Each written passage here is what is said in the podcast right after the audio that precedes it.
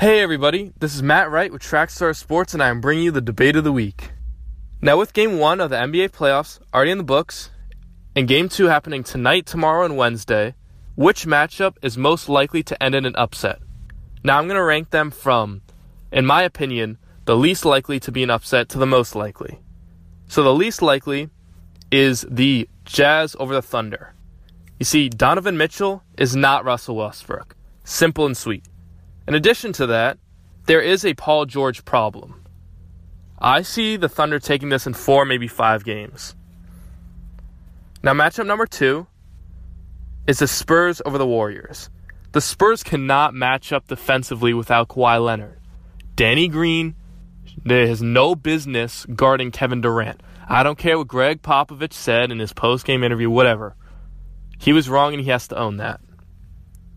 Now, the next matchup Matchup number three is the Heat over the 76ers. Hassan Whiteside, please, if you are listening, for the good people of Miami and Heat Nation, step up. The 76ers should not be putting up 130 points.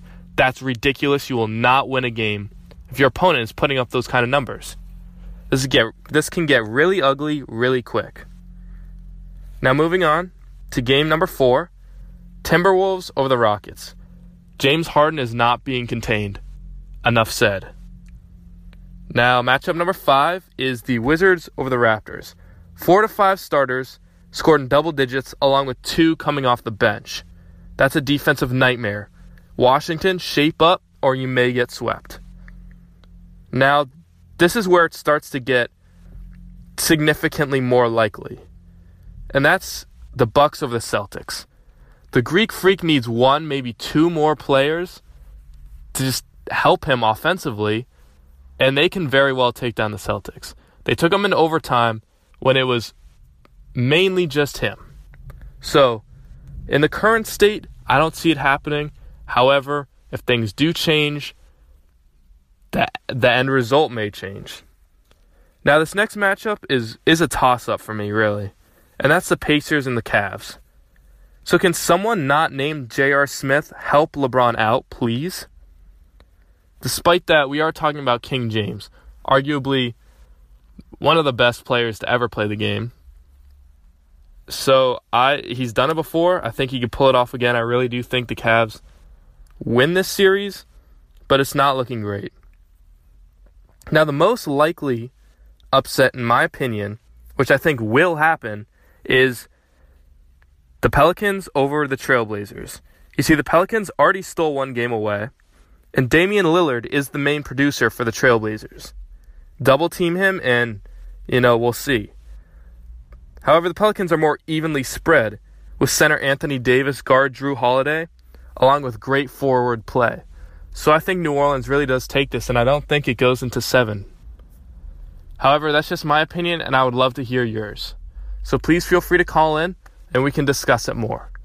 And if you love what we're doing here at Trackstar Sports and you would love to cover your team or even your favorite sport, email us at debatefuel at gmail.com. This has been Matt Wright with the Debate of the Week.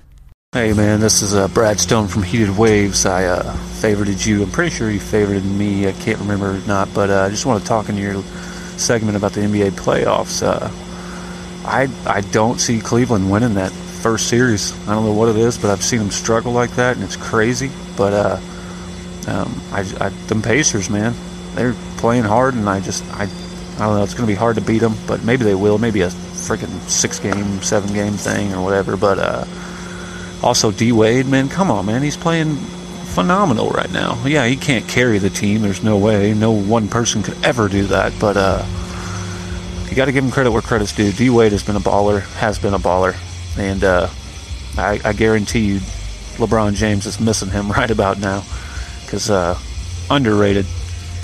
What's up, Brad? I appreciate you for calling in. I gotta say, I agree with you in the Pacers over the Cavs. I really do think there may be more than one upset this round one. Um, the Cavs are standing defensively. Their defense is terrible currently. There is no man and ball defense. They're just standing by their men you know, opening up the dribble drive for the Pacers, putting their guys on an island, and that's terrible defense, and they cannot expect to win playing like that. you know, nothing to take away from the Pacers. They're playing very hard, but I don't know. I just see, since it's a LeBron team, I do see them going back, watching film, LeBron getting on some guys' case about their defensive effort because it was there was no defensive effort at all. And maybe they can turn it around. We'll know a little bit more tonight. But moving over to the Heat and the 76ers, D Wade is playing very well, especially game two. He really lit it up. I was just saying Hassan Whiteside because he's a starter. He's supposed to be, you know, some leader, and he brought in two points.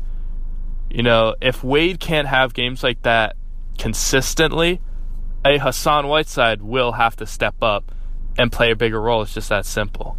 But that matchup is actually coming out to be one of the better matchups, so we'll see what happens going forward. Everything's still open.